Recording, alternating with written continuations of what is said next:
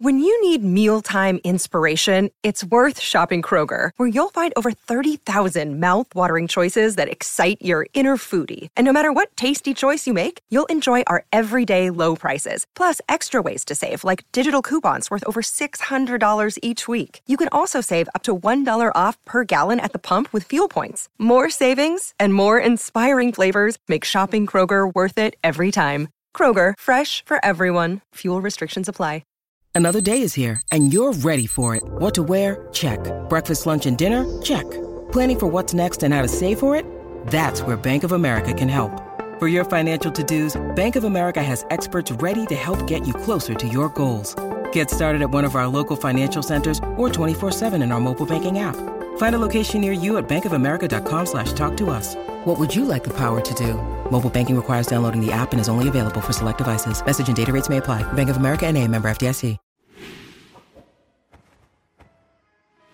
Oh my goodness. Islam Makhachev just shook this sport to its very core. After the battle he and Volk had in their first outing earlier this year, a fight that a large number of fans thought Alex won, that Islam merely survived, he goes out there and head kick KOs the greatest champion this sport has had in recent years in the very first round. What does it all mean? Where do we go from here? Let's talk about it, fight fans. I'm Tommy from MMA On Point. A massive thank you to our channel Hall of Famers, and Islam Makhachev just cemented his spot as the greatest fighter in the world.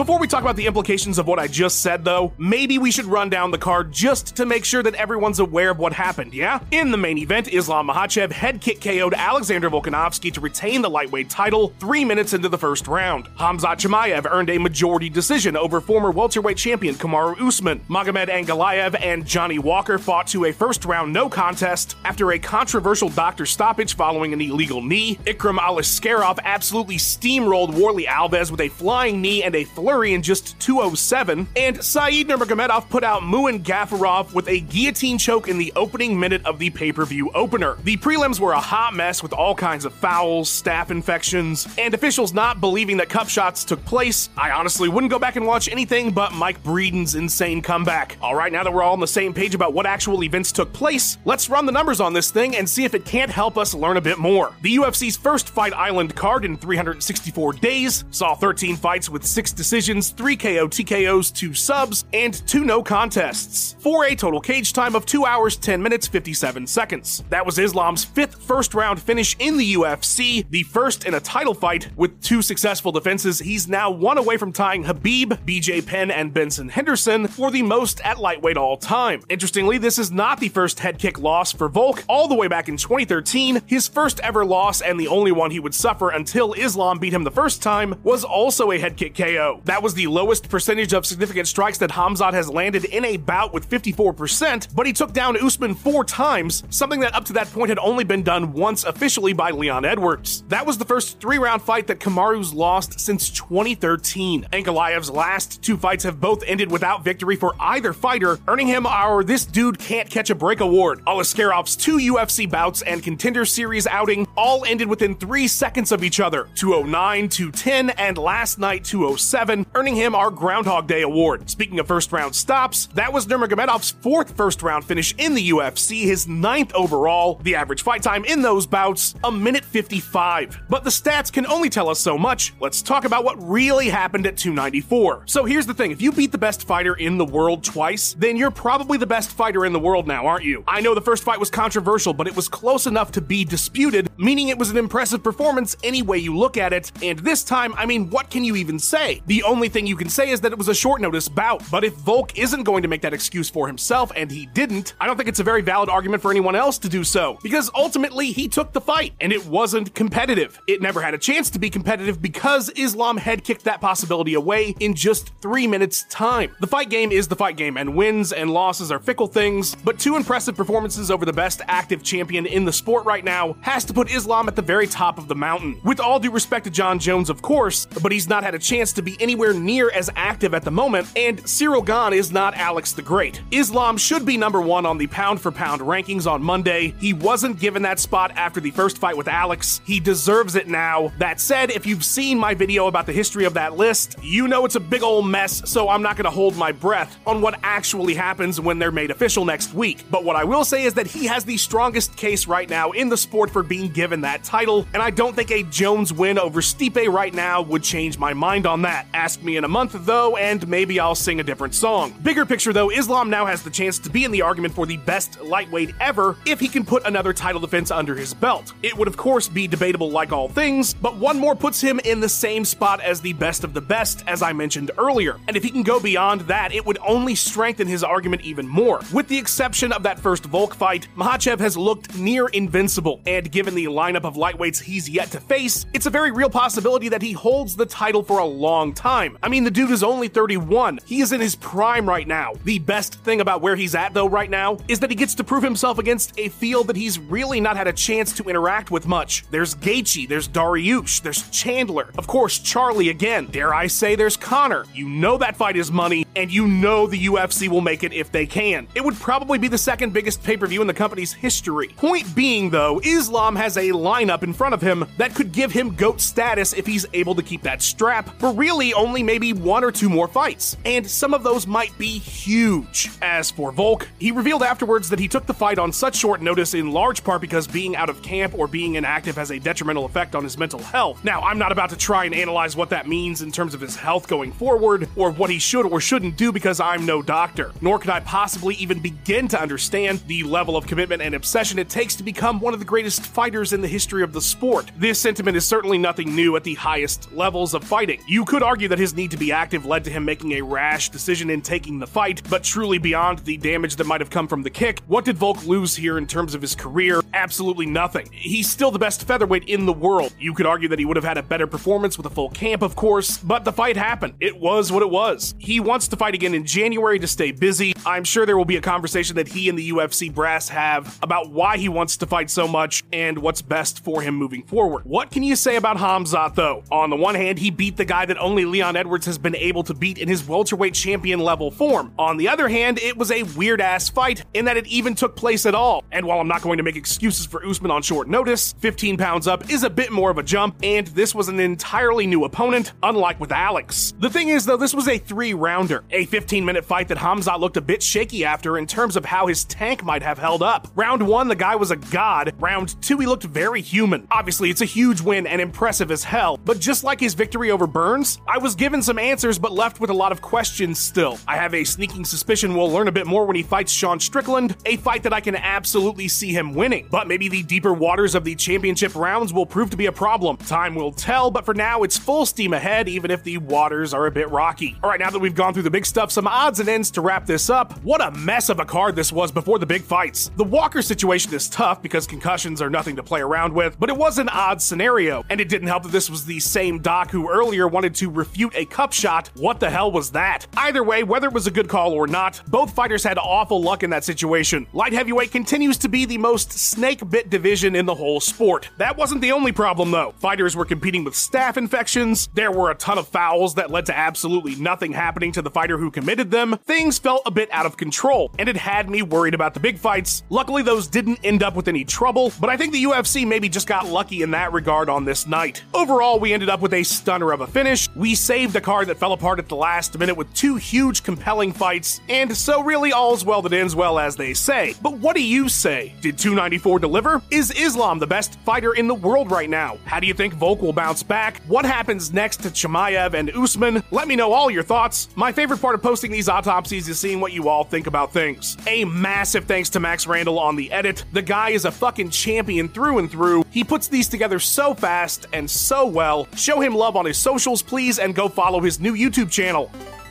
A massive thanks to our channel champions as well. You guys are the best. If you want to be a part of that crew, hit the join button. There's all kinds of fun exclusive stuff that comes with it. Like and subscribe if you did and want to see more. And thank you all for watching yet another big card with me. I will see you guys on the next one.